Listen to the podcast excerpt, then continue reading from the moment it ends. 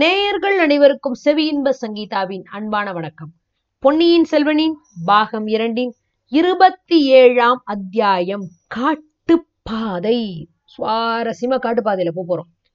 போன அத்தியாயத்துல என்ன பார்த்தோம்? ஆழ்வார்க்கடியான் வந்தியத்தேவன் இவங்க எல்லாம் ஒருத்தர் ஒருத்தர் சந்திச்சு பேசிக்கிறாங்க. அப்போ ஆழ்வார்க்கடியான் குந்தவையிட்ட ஒத்துட்டு வந்த வேலை என்னாச்சு? கிளம்பு. உன்னை குடும்பாளர் பெரிய வேளாளர் வந்து கிளம்பி போக சொல்லிட்டாரு. பழுவூர் முத்திர மோதிரத்தையும் உனக்கே திருப்பி கொடுத்துட்டாரு. போய் ஓலையை கொடுக்க கிளம்பு போகலாம் அப்படின்னு சொல்லி ஆழ்வார்க்கடியான் கூப்பிடுறான் இல்லையா? இப்போ என்ன நடக்குதுன்னு பார்ப்போமா? கொடும்பாளூர் பெரிய வேளார் அவரை பற்றி நம்ம ரொம்ப டீட்டெயிலாக இது வரைக்கும் பார்க்கல. இப்போ இந்த அத்தியாயத்தில் பார்க்க போகிறோம் கொடும்பாளூர் பெரிய வேளாளர் அந்த சேனாதிபதி பூதி விக்ரமகேசரி இருக்காரு. அவர் ரொம்ப வயசானவர் ரொம்ப அனுபவசாலி. பல போர்க்களங்கள்ல பழந்துன்னு கொட்டையை போட்டவர். சோழ குலத்தாரோட நெருங்கிய நட்பு உறவு கொண்டவர் அவர். அவரோட தம்பி தான் கொடும்பாளூர் சிறிய வேளாளர் தான் வானதியோட அப்பா. கொஞ்சம் வருஷத்துக்கு முன்னாடி இலங்கை போர்க்களத்துல வீர சொர்க்கம் எழுந்துட்டாரு அவரோட போன சைன்யமும் தொல்லி அடைஞ்சு திரும்பிடுச்சு அந்த பழியை தொடச்சு கொடும்பாளூர் வீர புகழ நிலைநாட்டணுங்கிறதுக்காகவே இவர் திருப்பி இப்போ சேனாதிபதியா இலங்கைக்கு இந்த தடவை வந்திருக்கிறாரு. இவ்வளோ வயசானதுக்கு அப்புறமும் அந்த பொறுப்பை எடுத்துட்டு வந்திருக்கிறாரு. இலங்கை போற நல்லா நடத்த முடியாம பழுவேட்டையர்களால் நிறைய இடையூறு வருது அப்படிங்கிறத பத்தி முன்னாடியே பார்த்தோம்ல. ரொம்ப காலமா இந்த ரெண்டு சிற்றரசர்களுக்கும் நிறைய வேற்றுமை ஒரு உட்பகை மாதிரி இருந்துட்டே இருக்குது இவங்க ரெண்டு பேருக்கும். இது இப்ப இந்த இலங்கை வந்ததுக்கு அப்புறம் இன்னும் அதிகமா போச்சு.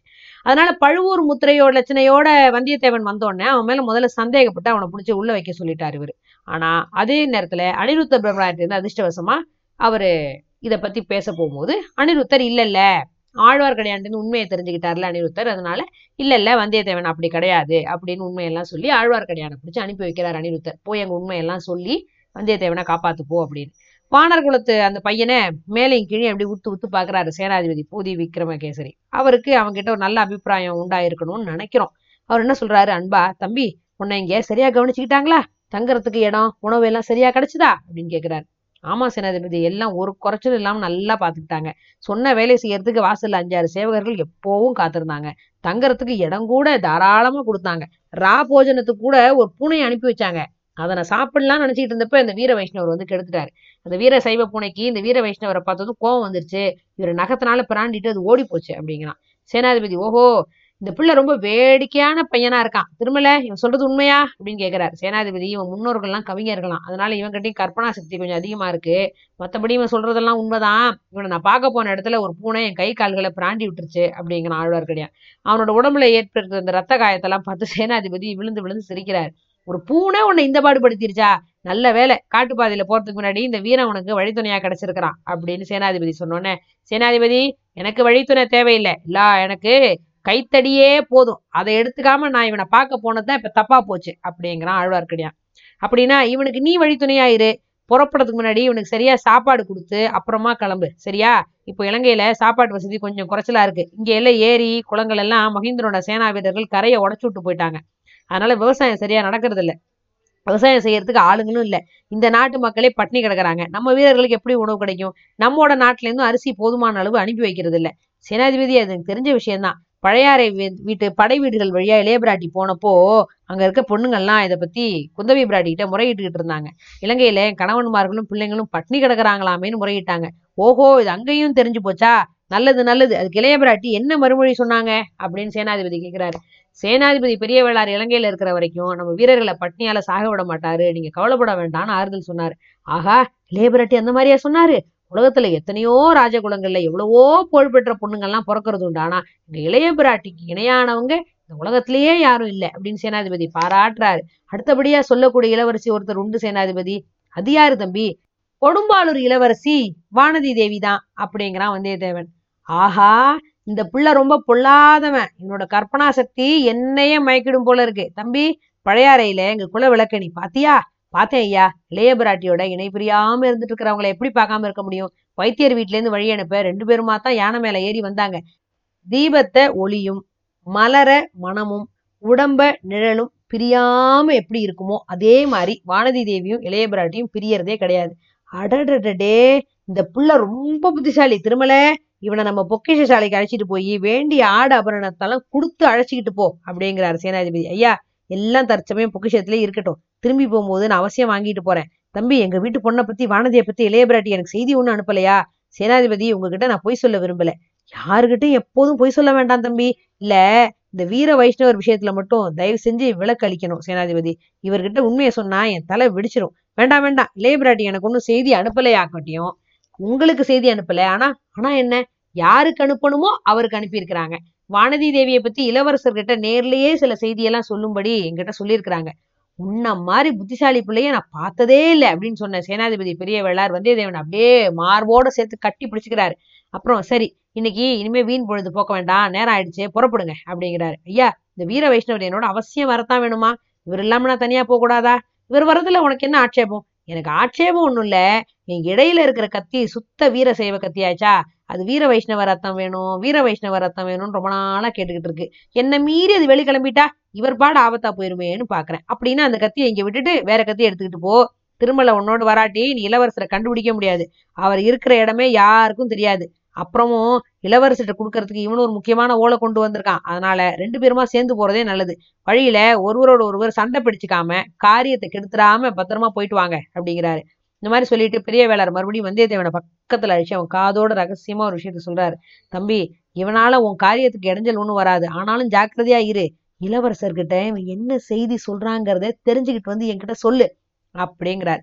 ஆழ்வார்க்கடியான தனக்கு ஒற்றனாக பின்னாடி அனுப்புறாங்களோ அப்படிங்கிற சந்தேகம் வந்தியத்தேவனுக்கு இருந்துகிட்டே இருந்தது. ஆனா இப்போ அவனுக்கு தான் ஒற்றன் அப்படிங்கிற ஒரு நிலைமை வந்தது. வந்தியத்தேவனுக்கு ரொம்ப பிடிச்சு போச்சு. ஆஹா இது நமக்கு சாதகமா இருக்கிற மாதிரி இருக்கே அப்படின்னு யோசிக்கிறான். வந்தியத்தேவனும் ஆழ்வார்க்கடியானும் ரெண்டு வீரர்கள் துணையோடையே அன்னைக்கே புறப்பட்டுட்டாங்க. அப்படியே ஆரம்பிச்சு ரெண்டு நாள் கிழக்கு நோக்கியே போயிட்டே இருக்கிறாங்க. முதல்ல கொஞ்சம் தூரம் ஊர் புறங்களா இருக்கு. ஓரளவு ஜன நடமாட்டமும் இருக்குது. வர வர வர வர காட்டு பிரதேசம் ஜாஸ்தி ஆயிட்டே போகுது. ஜன நடமாட்டம் குறைஞ்சிக்கிட்டே இருக்கு. முதல்ல குட்டை மரங்கள் நிறைஞ்ச காடா இருந்தது. அப்புறம் வானை எட்டுற அளவுக்கு பெரிய பெரிய மரங்கள் அடர்ந்த அரண்யமா அப்படியே மாறிடுச்சு. நடுவுல நடுவுல ஏரிகள் இருக்கு. ஆனா அதுல கரைகள்ல பல இடங்கள்ல இடிஞ்சு கிடக்கு. தண்ணி எல்லா பக்கமும் ஓடி போய் ஏரி எல்லாம் வறண்டு கிடக்கு. கழனியில பயிரெல்லாம் செய்யப்படாம கிடக்கு. இன்னும் ஒரு இடத்துல பாத்தீங்கன்னா விசாலமான பிரதேசத்துல தண்ணி அப்படியே தேங்கி நிக்குது. பாலாவி நதியோட கரை வெட்டுனதுனால அதோட தண்ணி நதியோட போகாம வெளியில கண்டபடி சிந்தி போய் அப்படி தண்ணீர் தேக்கம் உண்டாயிருக்கிறதுன்னு தெரிஞ்சுக்க முடியுது. இந்த காட்சியெல்லாம் பார்த்துக்கிட்டே அவங்க போறாங்க. ரொம்ப நாளா யுத்தம் மாறி மாறி நடந்துட்டே இருக்கிறதுனால அந்த பிரதேசத்துல என்னென்ன அழிவெல்லாம் ஏற்பட்டிருக்குங்கிறத பத்தி ஆழ்வார்க்கடியான் வந்தியத்தேவனுக்கு சொல்லிக்கிட்டே போறான். யுத்தம் எவ்வளவு கொடுமையானது அப்படின்னு அடிக்கடி அவன் சொல்றான். அதை பத்தி ரெண்டு பேருக்கும் பயங்கரமா விவாதம் நடக்குது. ரெண்டு நாள் இப்படி பிரயாணம் பண்ணி பண்ணி பண்ணி திசை மாறுது. கிழக்கு திசையில போயிட்டு இருந்தவங்க இப்ப தெற்கு நோக்கி திரும்புறாங்க. வர வர வர வனப்பிரதேசம்லாம் எல்லாம் அடர்த்தியாயிட்டே போகுது. சமவெளி பிரதேசம் மாறி பாறைகளும் சின்ன சின்ன குன்றுகளும் தெரிய ஆரம்பிக்குது. இன்னும் கொஞ்ச தூரத்துல பெரிய மலைத்தொடர்கள் வான எற்ற அளவுக்கு சிகரங்களோட அப்படியே கண்ணுக்கு தென்படுது. காடுகளோட தோற்றம் அப்படி பயங்கரமா மாறிக்கிட்டே வருது. பட்சிகளோட இனிய குரலோட சேர்ந்து ஏதோ இனம் தெரியாத பயங்கரமான கோர மிருகத்தோட சப்தம் எல்லாம் கேட்க ஆரம்பிக்குது. அந்த மாதிரியான காட்டு வழியில கொடிய மிருகங்கள்னால என்னென்ன அபாயம்லாம் வருங்கிறத பத்தி பேசிக்கிட்டே போறாங்க. நரி சிறுத்தை புலி கரடிகள் யானைகள் இந்த மாதிரி மிருகங்கள்லாம் அந்த காட்டுல உண்டுன்னு ஆழ்வார்க்கடியான் சொல்றான். நரிகள் கூட்டம் வந்தா அபாயம் தானே அப்படின்னு வந்தியத்தேவன் கேட்கறான் ஏன்னா கடம்பூர் மாளிகையில அவனுக்கு ஒரு பயங்கரமான நரி தன்னை சுத்துற மாதிரி ஒரு கனவு வந்தது இல்ல அதை ஞாபகப்படுத்திட்டு கேட்கறான் நரி கூட்டத்தை காட்டிலும் ஒற்றை நரியோட உலையினாலதான் அபாயம் அதிகம் அப்படிங்கிற ஆழ்வார்க்கடியான் அது எப்படிப்பா? இந்த காடுகள்ல நரியும் சிறுத்தையும் சேர்ந்து வேட்டைக்கு போகும். சிறுத்தை அங்கங்க பதுங்கிக்கிட்டு இருக்கும். நரி அங்க இங்கே ஓடி எற தேடும். மனுஷனையும் மான் அந்த மாதிரி ஒரு சாதுவான மிருகத்தையும் பார்த்துட்டா முதல்ல ஒத்த குரல்ல ஊழையிடும் உடனே சிறுத்தை பாஞ்சு வந்து விழுந்து கொன்னுடும். இப்படி சிறுத்தைக்கு ஒற்றன் வேலை செய்யற நரிக்கு ஓரின்னு பேரு அப்படிங்கிறான். இப்படி இவங்க பேசிக்கிட்டே போகும்போது கொஞ்ச தூரத்துல கடல் குமுறுறது மாதிரி ஒரு சத்தம் கேக்குது. கடற்கரையிலேருந்து ரொம்ப தூரம் வந்துட்டோமே என்ன சத்தம்? அப்படின்னு வந்தியத்தேவன் கேட்குறான் பக்கத்துல எங்கேயோ ஏரி இல்லைன்னா குளம் இருக்கணும். அதுல தண்ணீர் குடிக்கிறதுக்கெல்லாம் யானை மந்த வர்றது போல் இருக்கு தோணுது அப்படிங்கிறான் ஆழ்வார்க்கடியான் ஐயோ யானை மந்தையில நம்ப மாட்டிக்கிட்டா? அதை பத்தி கொஞ்சம் பயம் இல்லப்பா. மந்தையில ஒரு யானைங்க நம்மள ஒன்றும் செய்யாது. நம்ம ஒதுங்கி நின்னுட்டோம்னா அதுங்க பாட்டுக்கு நம்ம இருக்கிற பக்கம் கூட திரும்பி பார்ப்பாங்க. அதுங்க வந்த வழியிலே போயிடும் அப்படிங்கிறான் ஆழ்வார்க்கடியான் இதுக்குள்ள அவங்களோட வந்த வீரர்களை ஒருத்தன் ஒரு மரத்து மேல ஏறி நாலா பக்கம் பாக்குறான் ஐயா ஐயா ஒத்த யானை வருது. மத யானை மரங்கள் எல்லாம் முறிச்சு அதம் செஞ்சுக்கிட்டே வருது அப்படின்னு கூவுறான். ஐயோ இது என்ன சங்கடம்? எப்படி தப்புறதுன்னு ஆழ்வார்க்கடியான் பீதி ஆயிட்டான். அங்கே எங்கேயும் பாக்குறான் மந்த யானைகளுக்கு பயம் இல்லை நீங்க? ஒத்த யானைக்கு இவ்வளவு பயம் அப்படின்னு வந்தியத்தேவன் கேட்கிறான் அப்பனே மதம் பிடிச்ச ஒரு யானை சாதாரண ஆயிரம் யானைக்கு சமம். அதோட மூர்க்கத்தனத்துக்கு முன்னாடி நம்ம யாரும் எதிர்த்து நிக்கவே முடியாது. எங்க மூணு பேர் கையில வேல் இருக்கு. உங்களோட கையில ஒரு தடி இருக்குது இல்ல ஏன் பயப்படுறீங்க அப்படிங்கிறான். அப்பா ஒரு மத யானைய ஆயிரம் வேளாலையும் எதிர்க்க முடியாது. அதோ செங்குத்தான குன்று தெரியுதே அது மேல நம்ம ஏறிக்கிட்டோம்னா ஒரு வேலை தப்பிக்கலாம். ஓடிவாங்க ஓடிவாங்க அப்படிங்கிறான். இப்படி சொல்லிட்டு ஆழ்வார்க்கடியான் அந்த குன்றை நோக்கி ஓடுறான். மத்தவங்களும் பின்தொடர்ந்து போறாங்க. ஆனா கொஞ்ச தூரம் ஓடினதுமே எதுக்க ஒரு ஆழமான செங்குத்தான பள்ளத்தாக்கு இருக்கிறத பாக்குறாங்க. அவங்க நின்ன இடத்துக்கும் கொஞ்ச தூரத்துல இருக்க குன்றுக்கும் மத்தியில அந்த பள்ளத்தாக்கு இருக்கு. அந்த பள்ளத்தாக்கை தாண்டினாதான் அவங்க குன்று மேலே ஏற முடியும். ஆனால் பள்ளத்தாக்கோட விளிம்புகிட்ட வந்து அவங்க நின்றுட்டாங்க ஏன்னா தாண்டுற அகலத்தில் இல்லை இந்த பள்ளத்தாக்கு. கொஞ்சம் பெரிய அகலமாக இருக்கு அப்படியே. என்ன பண்றதுனே புரியல. யானையோ வேக வேகமா அவங்கள அப்படியே நெருங்கி வந்துட்டு இருக்கு. மனுஷங்களை பார்த்த அதோட வெறி அதிகமாயிருச்சு போல் இருக்கு. துதிக்கைய தூக்கிக்கிட்டு மத யானை பிளிரும் போது அதோட சப்தத்துல அண்ட சராசரமே நடுங்கிற மாதிரி இருக்கு. ஐயோ இன்னுமா உலகம் வெடிக்காம இருக்கு அப்படின்னு நம்ம ஆச்சரியப்படுற மாதிரி இருக்கு. அதை கேட்ட மனுஷங்க நாலு பேரும் காதை புத்திக்கிறாங்க. தலைக்கு ஒரு பக்கம் செதறி ஓடுறாங்க. யானை மேலும் நெருங்கி நெருங்கி வந்துருச்சு. பக்கத்துல பக்கத்துல வந்துருச்சு. ஆழ்வார்க்கடியான குறி வச்சுக்கிட்டு ஓடி வர மாதிரி தெரியுது அது. வேகமா வர்றத பார்த்தா இன்னும் ரெண்டடி அப்பால் எடுத்து வச்சா ஆழ்வார்க்கடியான் அந்த பாதாளத்துல விழுந்துருவான் போல இருக்கு. ஏன்னா யானைக்கு பயந்துக்கிட்டு பின்னாடியே நடக்கிறான். பக்கவாட்டுல ஓடுறதுக்கும் வசதியா இல்ல. செடி கொடிகளும் அடர்ந்து போச்சு. ஓடி தப்பிக்கத்தான் முடியுமா? வந்தியத்தேவன் கையில வேலை எடுக்கிறான். ஆனா அந்த மத யானையோட வேகத்தை இந்திரனுடைய வஜ்ராயுதத்தினால கூட அந்த சமயம் தடுக்க முடியாதுங்கிறது அவனுக்கு தோணுது. வேலை பிடிச்ச கையும் அப்படியே பலவீனமாயி கீழே இறக்கிடுறான். சோர்ந்து போயிட்டான். அந்த நேரத்துல ஆழ்வார்க்கடியானோட செய்கையை வந்தியத்தேவனுக்கு ஒரு பக்கத்துல சிரிப்பு உண்டாக்குச்சு. கையில தடிய ஓங்கிட்டு ஏ நில் நில் நில். ஏய் அப்படியே நில். மேல வந்தியோ தொலைஞ்ச. உன்னை கொண்டு குழி வெட்டி மூடிடுவேன். ஜாக்கிரதை ஜாக்கிரதைன்னு ஆழ்வார்க்கடியான் மத யானையை பார்த்து கத்திக்கிட்டு கிடக்குறான். அவ்வளவுதான். மதம் ஆழ்வார்க்கடியான கைத்தடிக்கும் அதட்டலுக்குமா பயந்து நின்னுடும். அது பாட்டுக்கு மேல ஜெகஜோதியா ஒடியாருது. அடுத்த நிமிஷம் ஆழ்வார்க்கடியானோட கதி அதோ கதிதாங்கிறதுல சந்தேகமே இல்லை. துணைக்கு வந்த வீரர்கள் ரெண்டு பேரும் அப்படியே ஹாய் ஹாய் ஹாய்ன்னு கத்தி கத்தி பாக்குறாங்க. வந்தியத்தேவன் கையில இருந்து நழுவு தரையில விழுந்த வேலை திரும்பி எடுத்து கடைசியா ஒரு முயற்சி பார்க்க பண்ணி பாக்குறதுன்னு நினைக்கிறான். அந்த சமயத்துல ஆழ்வார்க்கடியான் கையில இருக்க தடியை யானை மேல வீசி எறிகிறான்.